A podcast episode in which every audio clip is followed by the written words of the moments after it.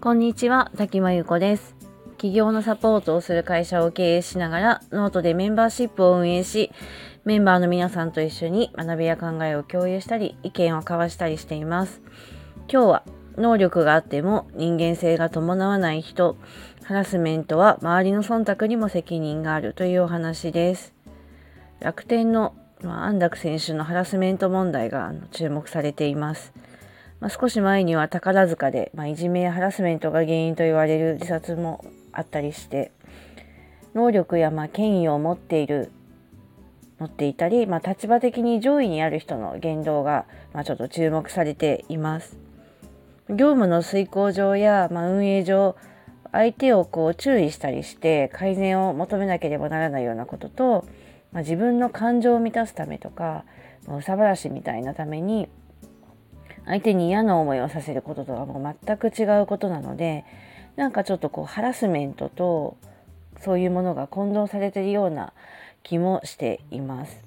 そして何でもこうハラスメントだと言われてしまう今の社会は、まあ、ちょっと生きにくいなと感じる面もあるんですけれども、まあ、それでもこれまでの日本社会が、まあ、個人よりも 組織での、ま利益とか価値を優先するような考え方にあったために、まモラハラとかパワハラとかセクハラとか、まあ、っても言えないような、ま状況にあったのが少しずつこう言えるようになってきたりとか、まあ、SNS などを使うことで言える場もできたことは、まあ、良いことではないかなと思っています。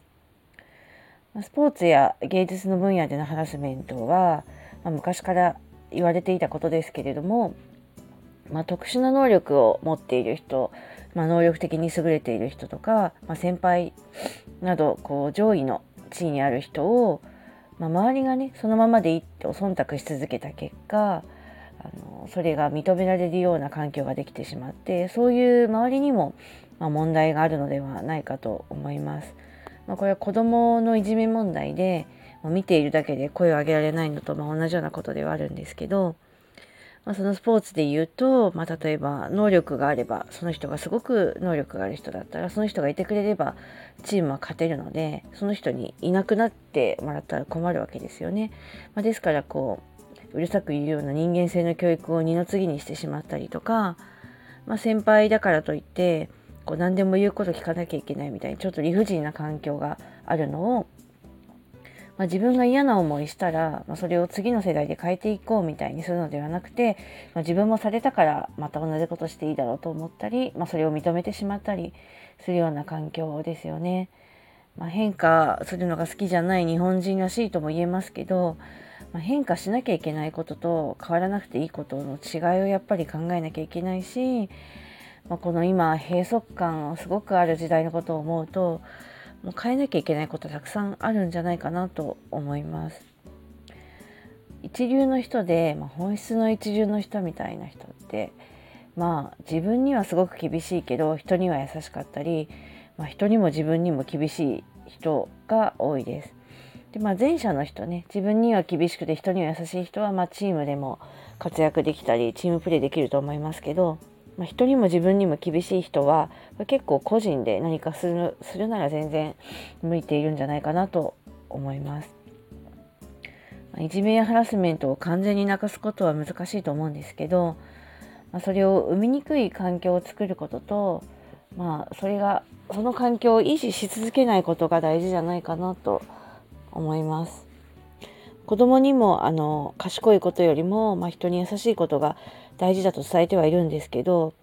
まあ、今の小学生ってこう知識をたくさん得ることができる環境にいるので、